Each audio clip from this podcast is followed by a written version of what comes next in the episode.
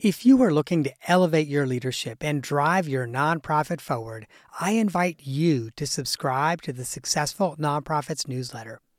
Every week, I curate exclusive share-worthy content that sparks inspiration, innovation, and conversation. From the latest trends to timeless advice, the weekly email newsletter is your all access pass to a treasure trove of resources. But receiving the newsletter is not just about staying informed, it's also about getting our best content first.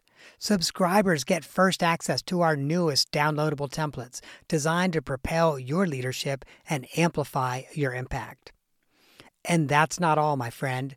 We are constantly working on new ways to support you and your mission. So, as a subscriber, you'll get updates on our latest projects, opportunities to participate in surveys, and a say in the topics that we tackle next. You will essentially get me as a consultant, coach, and confidant in your inbox, ready to help you navigate the challenges of nonprofit leadership. So, if you're an executive director, board chair, or a nonprofit leader who believes in making a difference, join me as a newsletter subscriber. Visit successfulnonprofits.com forward slash newsletter to sign up today. And now, friend, let me take you to the episode you've downloaded. Welcome to the Successful Nonprofits Podcast. I'm your host, Dolph Goldenberg, and you should strap on your seatbelt and get ready for some career coaching with our guest, Mazarine Treyz. But before we speak with her, I want to share a bit about an upcoming strategic planning opportunity. As a listener, you know one of my areas of expertise is strategic planning. And let me tell you, I have seen firsthand the necessity of strategic planning time and time again when I step into organizations that don't currently have a strategic plan. And without a doubt, a thorough, robust, and fearless, that's right, I said fearless strategic planning process is of incredible value to any organization. The resulting plan defines the direction and responses of the organization, provides a roadmap to better outcomes, and yes, believe it or not, even makes the journey there a lot more gratifying. Now, I'm also a realist. I know that not every nonprofit can afford a consultant to guide them in this process. That knowledge is what spurred me to develop the Strategic Planning Facilitator Cohort Group.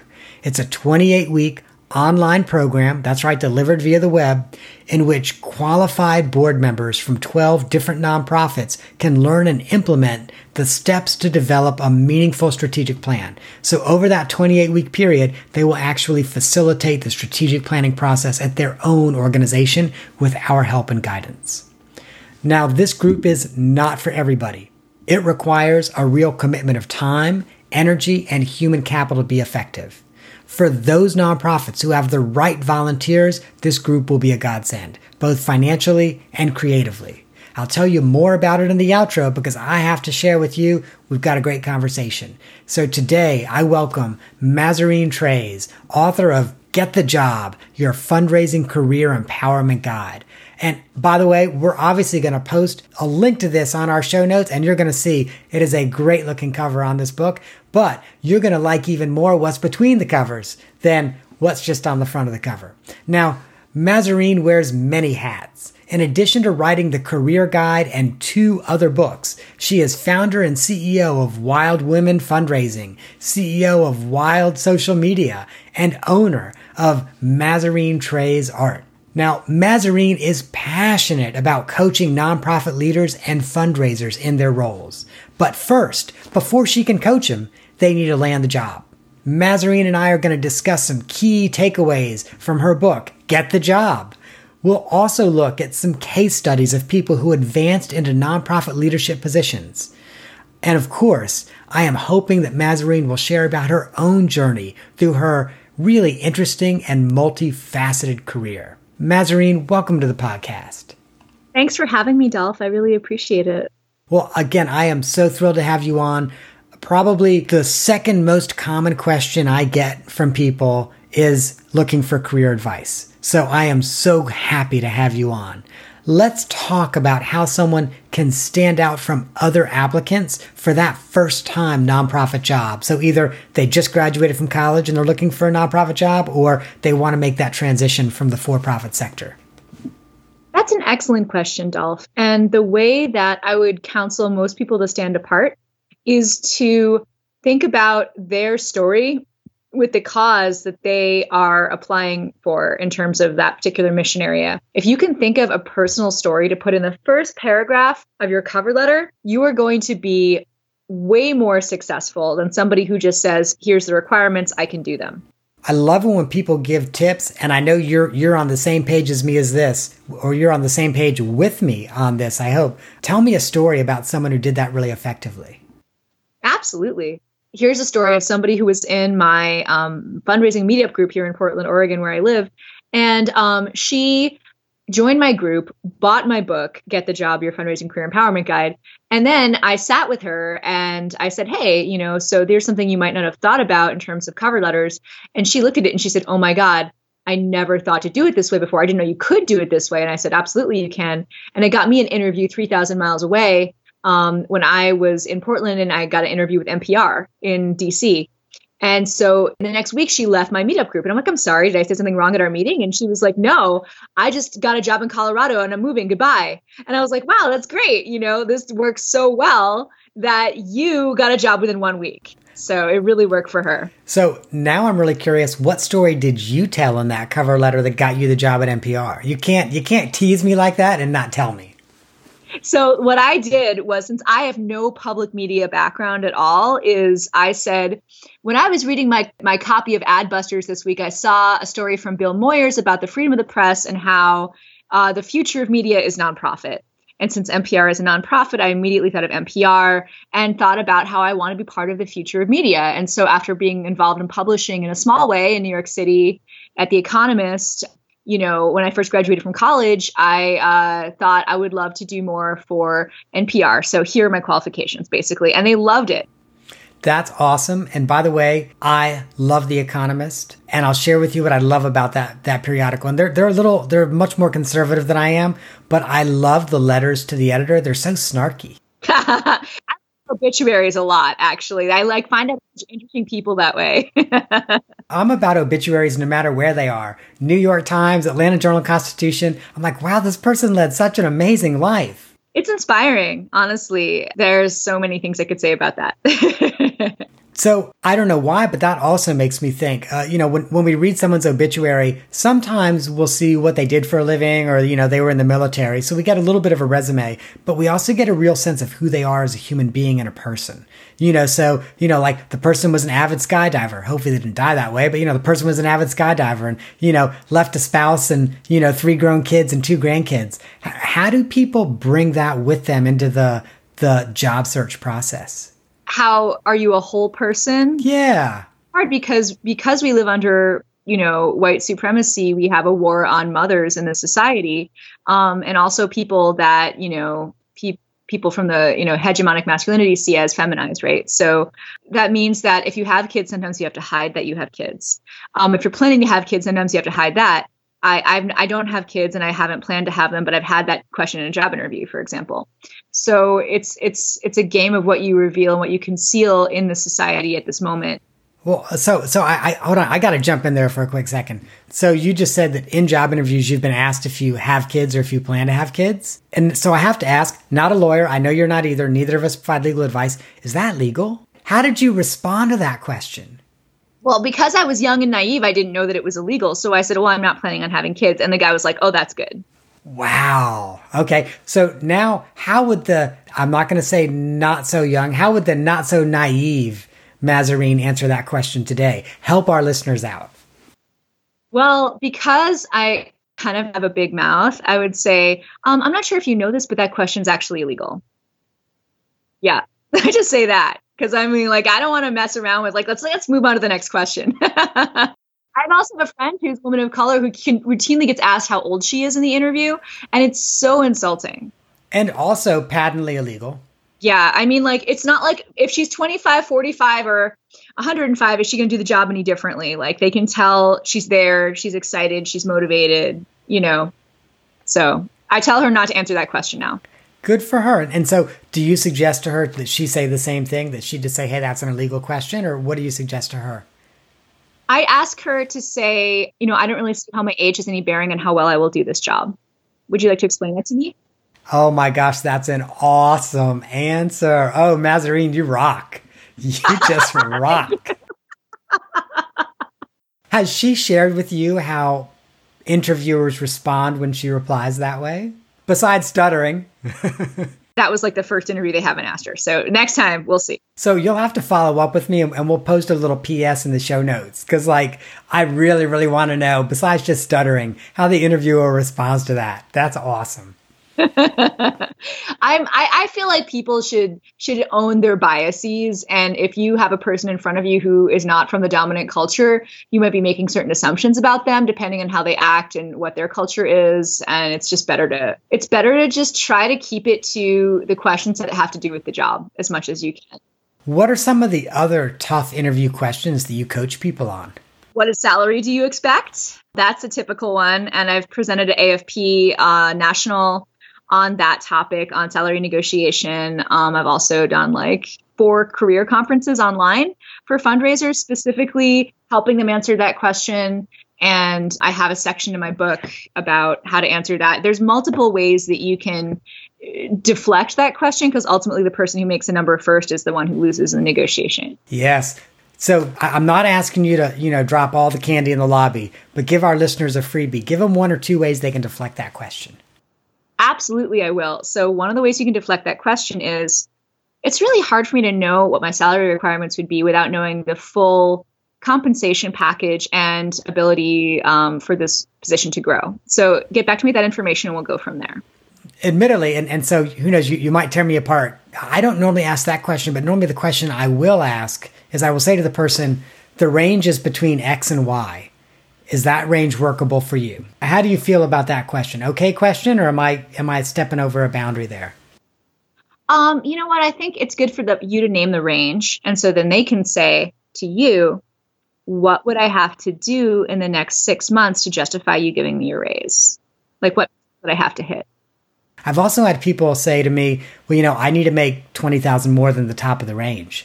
And hey, I'm I, you know, I'm really sorry. You're really fantastic, but we don't have an extra 20 grand at the top of the range. Yeah. And you might say for fundraisers specifically, you know, we would love to see you prove yourself in this role. And if you hit this number, then we will be able to give you that in a year. And in fundraising, at least, that's the ability that they will raise that. It's almost a certainty if you have the right person in front of you. Right. So yeah, and I agree with you in fundraising, but I think in a lot of other positions, it's, it's really difficult to say, okay, well, you know, we've got this range, but we'll find a way to go over that range. Yeah, and I mean, ultimately, I feel like salary transparency is important for us who seek equity in our organizations. And that's really the uh, underlying thread for all the things that I do is equity. Nice. In terms of equity, what tips do you give people around around resumes? So I tell people not to put their date that they graduated from college on their resume because people will try to discriminate against you based on age. I will tell them not to put that they have kids on their resume in case people try to discriminate against you as a mom or a dad or a parent. I tell people to try to, if they can, strip off things that would be indicating that they're a member of a group or another group. I mean, ultimately, we know that the whitened resume study showed that if you have a name like John White versus um, Minefer Mirkanam or whatever like that, you're going to get way more interviews just from your name. So it's really hard in nonprofits to overcome, um, in, in, in organizations in general, to, to overcome implicit bias. And so it's really important, I think, to like try to like strip out all identifying factors out of a resume and just look at people's qualifications, almost like doing a blind audition for the resume. You know, blind auditions um, in orchestras in the 50s. That's how they opened up orchestras to women. They just had people like audition behind a screen. Really? Very cool. I did not know that. If you just do blind auditions for resumes, I think that would be a really good place to start. Um, but yeah, once you get in the in the room, of course, you can see who you're talking to, and then your biases are always there. So, you know? so for those people who maybe are in positions to be doing hiring, how does an organization or a person go about doing, you know, the blind screening on resumes? I would try to get like a firm to strip out people's names for you, so you're just looking at their qualifications. I'd also have people you know, try to do a phone interview again, where you're just not looking at their face. Um, and then just really pick the top three candidates from that, and then hopefully have an in-person interview with them. Um, and and then you know I'd also like and I'd like to ask um, because uh, Amnesty International just came out with this on International Women's Day. Seventy percent of the people that work in nonprofit leadership roles, like head of nonprofits, are men, but eighty percent of the sector is women. So I'd ask people to think about what the top levels of your organization look like and see about diversifying that um, in a in a consistent, uh, systematic way and say 50% of our board is going to be an X or Y or Z kind of person by the time, um, you know, 2021 rolls around. You know what I mean? The other thing I think that we often see in the nonprofit sector is we see people of color in direct service and middle management and maybe you know it's 30 or 40% but then you look at the executive management team and it's pretty much you know an, an all white management team. Correct. That's what we see. And so I asked a person um, uh, last week what she likes to look for when she tries organization, a person of color, and she's like, "I see. Is there anyone on the leadership team who looks like me? And if not, I think, am I really going to be able to rise here because it looks like they don't value or see people as me, like me, as leaders." Yeah, that's a really good point. And and people are kind of interviewing their prospective employers as well and saying, "Is this is this going to be a place I can grow and thrive?" Right. And so one of the people that I talked with, she said, I have had for my entire fundraising career women who were between 40 and 60, white women, as my bosses. So what does that say about our sector? That we don't see women of color generally as development directors or CEOs or VPs, you know? So when we look at equity and inclusion at the at that C-suite level, what is the board's responsibility to ensure there is more equity and there is more inclusion? first get diversity on the board because if you do have those diverse voices in the room, then they're already going to be saying, well, you know, this is what I think we should do to increase equity at the C suite level. And their opinion matters more than my opinion does. Um, and they might have the internal networks that will help people get to that step and it'll hopefully be a part of the interview process to be part of the C suite level as well. Um, it, it's it's difficult um, for people to understand that diversity has to the fish rots from the head you know so equity has to start at the top I think also when we're looking at equity and inclusion, and New York is probably this on steroids, but there was a study, it came out maybe two years ago, that over the last 25 years, New York boards have gone from being relatively diverse to being relatively not diverse. And not just in terms of gender and ethnicity, but also in terms of occupation. And so over the last 25 years, essentially lawyers and finance people in New York have taken over boards. And so whereas, you know, those two occupations used to represent about 25, 30% of board participation, it now represents like 70% of board participation. And now that's that's the view of the world that the board looks at things from. I think that trend is happening all over the country, but it's kind of on steroids in New York. Yeah, it's a microcosm. I mean, we asked our fundraisers to help us find people that had the capacity to give. And because of income inequality and, you know, capitalism and white supremacy, we've seen a greater and greater inequity in our society. And so if that's the case, then they did their job. They found the people that are still making money and they put them on our boards. And they're like, these are people that have capacity to give. I'm going to lose my job if I don't find these people, right? So, like, um, we that our executive directors did this too. But what Norway did is they required 50% of people on corporate boards to be women, right? And so they're a much less ethnically diverse country, but they said otherwise we're going to revoke your corporate charter. And then they got that. They got that by the deadline that they set. So I would suggest that people have those requirements and nonprofits just make a policy that like this is what we're going to do. I will say that's kind of cool um, that Norway's doing that. A few episodes ago, we had someone come on and talk about B Corps. So essentially, Norway kind of required at some level that all of their companies become somewhat like B Corps to really, you know, embrace diversity and what's right for the community. I love that. Yeah, I really don't believe, and who else didn't believe this was Lee Iacocca from like, you know, GM or whatever. He was like, shareholder value is bullshit. That's not why you're in business you're in business to improve the community but a lot of a lot of businesses have lost sight of that well and, and it's interesting because especially in the conversation we had um, around b corps I kind of feel like a lot of nonprofits have as well. You know, that, that I think a lot of nonprofits, even if they continue to have their nonprofit structure, would benefit from looking at the policies that B Corps have to have. You know, so focus on communities, focus on the people who work for you and the people you serve. And I will say, I think most nonprofits do a great job of focusing on the people they serve, but maybe they're not focusing on their staff and the communities around them, as well as the global community and the environment that leads me to one of my favorite points to make, which is staff love, not donor love. Hashtag no thank you. I mean, so like if you don't treat the people in your organization right, what impetus do they have to treat your donors right? And how can we say we're making a better world when inside our organizations we are not treating our employees like full human beings? We're not giving them time off, we're not giving them a living wage, we're not basically allowing them to have enough health care um, or uh, allowing them to even have a pension for the future. Well, in Canada, they're legislating that nonprofit people can get less precarious work and pensions now. They are doing this with the Ontario Nonprofit Network. But I have a friend who worked full time at a domestic violence nonprofit here, and because their board was full of other uh, domestic violence EDs, they said everybody here, this organization can only make ten dollars an hour, or at the most fifteen. And so now in next year in Portland, $15 an hour is going to be minimum wage. So, and then her health care was Zoom care and she needed a neurologist appointment. I don't know what Zoom care is, and listeners outside of Oregon might not. So, what, what's Zoom care? It's just urgent care. It's like just walk in and pay three hundred dollars and get like a doctor to see you. Yeah, so really crappy healthcare. Okay, got it. She had to pay neurology out of her own pocket and she couldn't afford it because she was making 10 nonprofit work and like we see this over and over again in nonprofits people sacrificing their workers for the greater good when honestly you are a total hypocrite if you think you're working for the greater good and the people inside your organization are suffering. So, I will share with you where I think this starts in the nonprofit sector.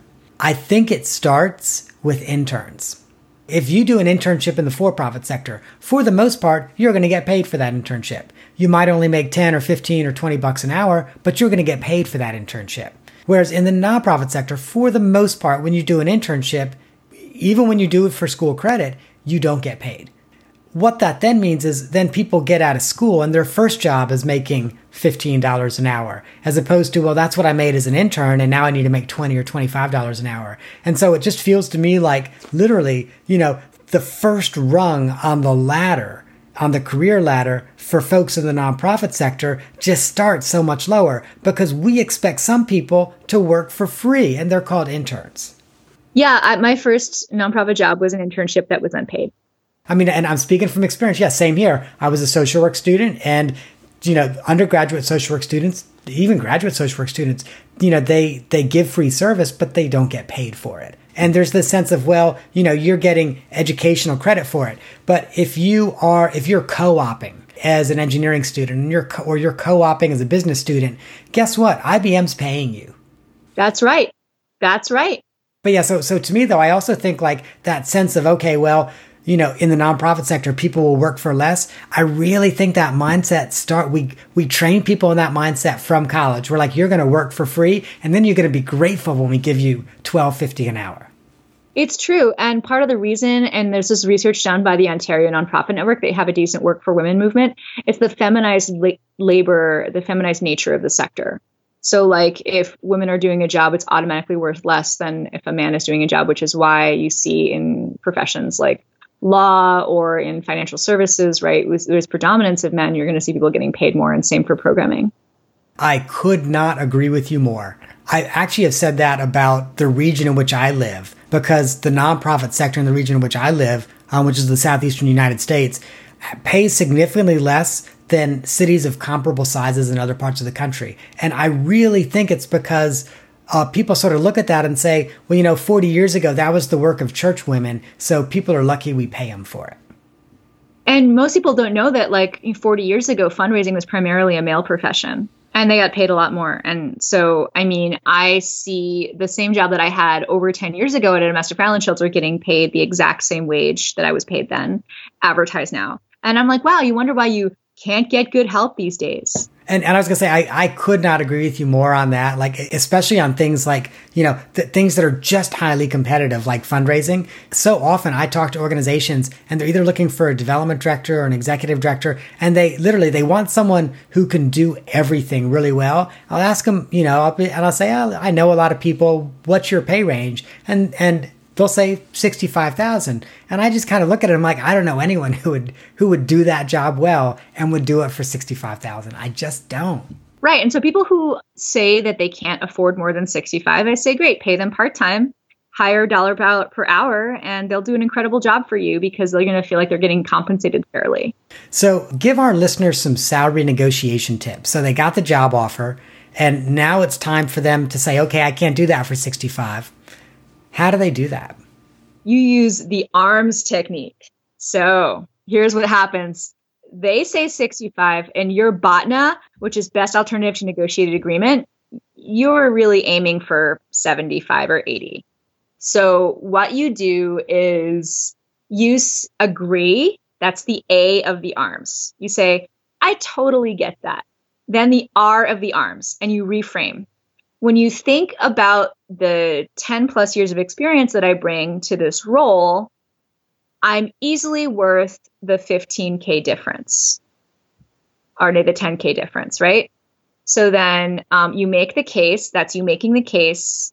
And then the S part is shut up, silence, and let them consider what you just said. You may also want to put in I raised this much to this much if you're a fundraiser, or I, you have way more experience than they're asking for if you're if you're a program person, or you know if you're an executive director, maybe you'll say both of those things, right? Because you're to be raising money too if you're an executive director, right? And so I knew an executive director who was interviewing for a role, and what she said was, I need to see that the board has faith in me that I can raise this money. And then this guy said finally, well, what would number would make you happy? And she wrote it down on the contract and she threw it back to him and he's like, okay.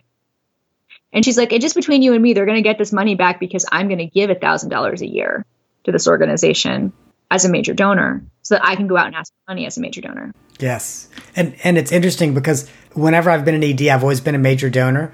And I'm kind of on the same page where I'm like, you've got to pay your executives well enough that they can afford to be a major donor so that they're equals when they're talking to people who in the community who make a major commitment. Right. And if you don't, then you're kind of a hypocrite. Absolutely. So, just real quick though, to summarize for our listeners, arms. So, it's agree with them, but reframe, make your case, and then shut up. And, you know, back when I was a baby fundraiser, I think that was probably the first thing that my development director boss, who was a um, and, and she was amazing, but she was a white woman between 40 and 60. But so uh, my very first boss said to me, she was like, after you ask for the money, shut up. Just count in your head. You won't get past 15, is what she would always say to me. But that's also true when we're asking for ourselves. That's right. That's right. You can use this for major gifts as well. Yeah, exactly. But I mean, you know, but like, you know, but when we're asking for ourselves in terms of negotiating our salary, you know, it, yeah, it might feel uncomfortable. So just start counting in your head. Just go one, two in your head. And you're not going to, I mean, I don't think I even got to 10 before somebody responded. You're certainly never going to get to 15. People really do want to avoid discomfort. It is quite an amusing thing to play with. Yes, it is. Oh, yes, it is. So we've talked about salary and we've talked about how to negotiate the salary. What else should people be thinking about negotiating before they accept the job? Obviously, vacation, numbers of days worked from home, um, you know, if you have family responsibilities, negotiating when you'll need to take time for that. For women, especially, you'll be expected more to take care of your family, you know, aging parents, relatives, or, you know, children. So that's something that a compassionate nonprofit will appreciate and want to help you feel comfortable taking that time. Um, I'd also negotiate continuing education budget for you. Will they help you get your next degree? That's a good reason for you to stay. Will they also train you, give you further education throughout the year? Um, I would also negotiate um, maybe a membership in an association that will help you, or there's online membership programs now that have like I have one, Gail Perry has one, Lou Miller has one. Those are useful. Can you negotiate what budget there'll be for the fundraising program? Um, because if they don't have a donor database, you're being set up for failure. you definitely need to like make sure that that budget is there for you to be successful and maybe even negotiate a part-time person for you to have for uh, various admin tasks um, there's a lot of things you can negotiate healthcare stuff you can negotiate again asking that key question what would i have to do in the first six months to justify you giving me a raise so you can see the metrics that matter to your boss and then you can already start them thinking about how can i give this person a raise like right in your first or second conversation with them the couple things that I've learned about from negotiation. The first I learned from one of my mentors. I was engaged in a in a in a negotiation. I asked her for some advice, and it's some of the best advice I ever got around essentially negotiating your next job. And she said to me, "Dolph, at this point they have said that they want you. They have more to lose by you saying no than you have to lose by you saying no because you have a job, you like the job you have." So you need to ask for everything you want because you will never have more leverage than you do right now. And if you don't get it now, don't be upset that you don't get it later. Yeah, this is when you ask for everything. But I think especially in the nonprofit sector where again, we're trained from, you know, being free interns going forward, I'm going to come in and prove my worth and then they're going to do this or that for me. You know, negotiate that up front. Not not okay, well, I'm going to come back a year later and ask for something else because at that point you don't have as much leverage. Well, it's quite so. And um, there was a article in Mother Jones in 2011 called "The Speed Up: More Work for No Pay," and uh, there was a quote in there from an adjunct professor at a college named Heather who said, "Never assume that what you're going to get paid is going to change at all. Either be paid fairly on your terms, not theirs, from day one, or you never will be." And I actually wrote a blog post about this. But one of the things that I say that's that's a little bit different but similar negotiate for as much as you can possibly get before you accept the job but once you've accepted it, act like you're paid a million dollars a year. I got what I wanted. I'm happy. And now, you know, because the other thing that happens to us as humans, you know, we negotiate for what we want, but six months later, we've got it. It does not feel like as much, you know, but to kind of be like, okay, this is exactly what I wanted. I got what I wanted and I'm happy. Yeah, that's what you're describing is called the hedonic treadmill, which is one of the things that makes somebody who has, like, for example, a Golden Globe Award want to get an Oscar um, it's like, and if you raise a million dollars and your goal was a million, it makes your boss say, okay, great, we raise two million next year. Then, you know, hedonic treadmills, it's no longer enough for them. And we humans have this, have this cognitive bias around always thinking that what we have is not enough. And it's good to strive for things. But as you said, pretending that you have everything that you want right in this moment is such a beautiful thing to trick your brain into doing. You'll be happier and ultimately you can get off the hedonic treadmill. And if you see your boss getting on that, you may want to name and claim. I see that you're kind of getting on the hedonic treadmill here, boss. And we're actually doing really well and we're hitting our goals. And if you want me to have a greater goal, you really need to give me a much greater salary increase and a greater budget with much more people in the, you know, to double our, our, our fundraising return. The other thing that I kind of learned along the way in my career, and you know, now that I'm a consultant, I don't really negotiate vacation time because you know I negotiate engagements and I figure out my vacation. You know, I plan it at the beginning of the year, but I figure out my vacation on my own. One of the things that I learned really early on is to not give up vacation time. So you know, so when I was negotiating for a new job, someone would say, "Oh, your first year you get whatever three weeks vacation," and I would say to them, "Well, I currently have four, and I just I can't have less than that." And only once did did that blow my ability to get a job because most people if they really want you they'll give you that extra week of vacation. But but so consequently by the time i was at my my last you know job again you know non non consulting job by the time i was at my last job i had like five and a half weeks vacation because i just refused to go back when i was negotiating. I'd say well i currently get four so i need at least four and then once I got in a couple years later, you know, maybe I'd find some way like I'd buy back an extra week or whatever. And that's how I got five. You know what I mean? You know, but then when I negotiated again, I said, well, I currently have five. I need at least five. I love that. And that's something too that I would definitely encourage people to do is like think about in Europe, they have seven, six weeks of vacation. We are the barbarians that have three or none promised to us. We are the barbarians that only give women, you know, six weeks of maternity leave we are the barbarians that don't pay people paternity leave. You know, what if you wanted to have a kid, Dolph? And what if you wanted to have time off to bond with that kid? You should have that time because that kid is going to love you, and not giving you that time is really inhumane. I will also share with you though, and and and so this is my own selfish perspective because we don't have kids, we don't want to have kids. I think regardless of whether or not you want to have kids, everybody should be able to find ways to take significant amounts of time off and pursue what they find passion in. Like yes. everybody. Yes, I agree. It should be anyone's prerogative, whether or not you have children. Absolutely.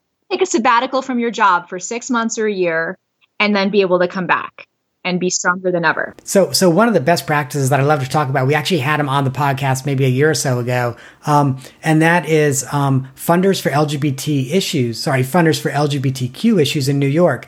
They have a written policy that every employee gets a paid two months, no questions asked sabbatical every five years. Not just the CEO, not just the development director and the CEO, everybody from, you know, the person that started five years ago as an admin assistant and is maybe a coordinator now to the CEO. And there's something powerful about that. And, you know, two months is not a year, but you know, as someone who has had really the luxury and the privilege of being able to take a couple months off at a time, there's nothing like having this long stretch of time before you and being able to do whatever you want in that time.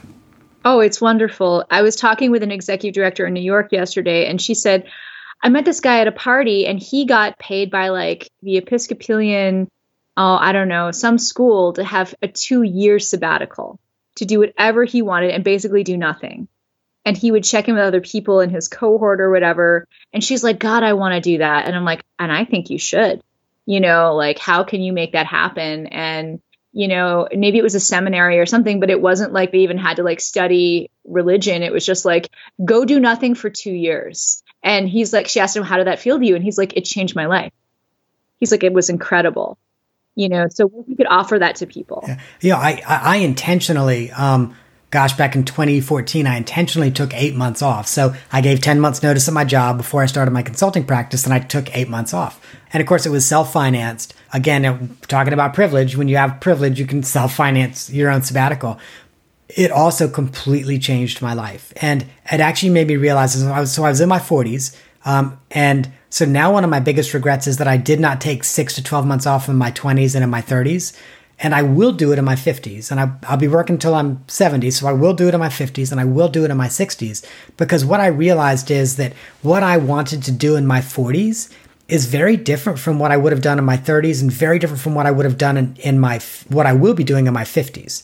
From my perspective, yeah, it means I'm going to end up working, you know, into my 70s, but I'm going to get a, a six to 12 months of retirement in my 40s, in my 50s, and my 60s. And it will be a very different, unique experience that I'm going to treasure. Oh, yeah. You're going to have so much renewal and creativity and relationships and, and joy in your life that you wouldn't otherwise have had. Absolutely. Well, Wild Woman fundraiser in Mazarine, I have to tell you, I'm looking at the clock and this conversation is so great that we are running out of time. I've got to have time for the off the map question. So, my off the map question for you is I think I read somewhere that you do destiny card readings, and I have never heard of a destiny card. So, you're going to have to tell me what this is. I'd love to. So, this is actually something I incorporate in my career consulting. Um, and so, destiny card readings, it allows you to combine um, what I like to do is I like to combine the Strengths Finder test, human design, and Destiny cards to kind of make a personality composite for a person because I believe that every person is very unique and different. And so Destiny cards are based on the day that you're born, and every card is a different day of the year. So when is your birthday, doll? October 4. October 4. So in that case, I believe that your Destiny card is, let's see, so you're the five of diamonds. And wow, you know that on the top of your head. I memorized it. I got certified in the Destiny cards um, to do. Um, but so uh, five of diamonds, uh, and so like so each suit and each number of each card has a different meaning, right? So, I mean, it comes from like its ancient Egyptian system that's like older, like as old as the tarot, basically, and it, it allows you to kind of in my opinion, help you understand who you are, what your biases are towards what you think of yourself and others, and helps you understand other people and helps you get along with them better. So, for example, my whole family is double diamonds, which means that they're very interested in being adults and making things happen in the world, um, very interested in their appearance and money. And values are keywords for them.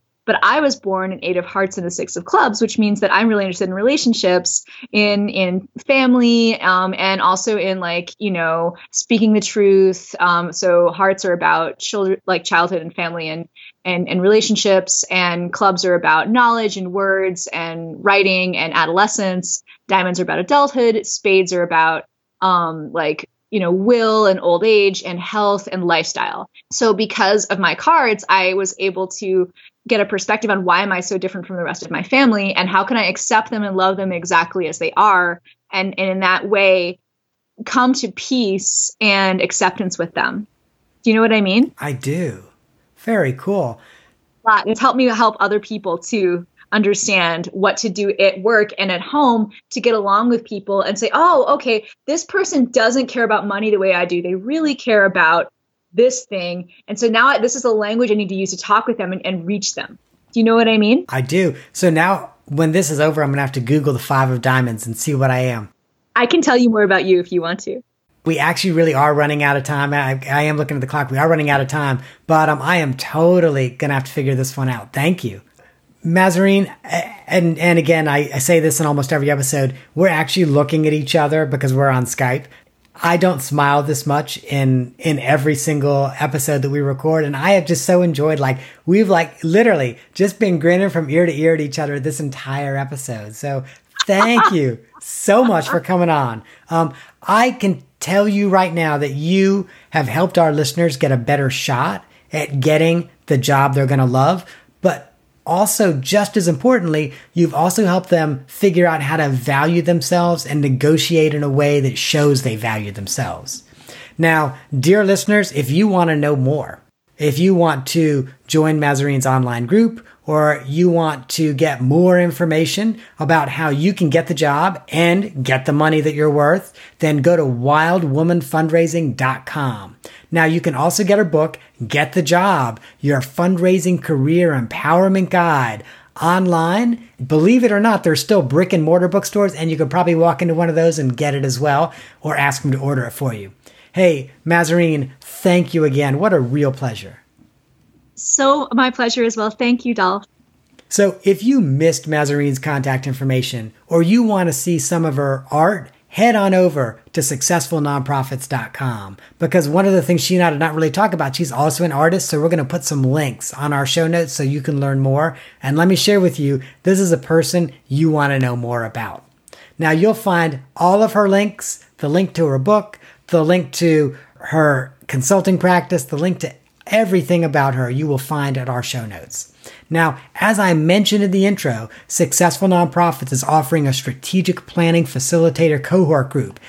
This 28 week program makes available the proven strategic planning process that I've developed through my consulting work. If you're interested, make sure you go over to Successful Nonprofits. I will share with you that at the time that this episode airs, I believe the price has gone up to $3,500 to participate. But if you are a podcast listener and when you call to schedule that conversation to see whether or not you're a good fit for this and you tell me you're a podcast, list, podcast listener, we will give you a $600 break. And what's more, if you tell me you're a podcast listener too, we'll still give you the $600 break.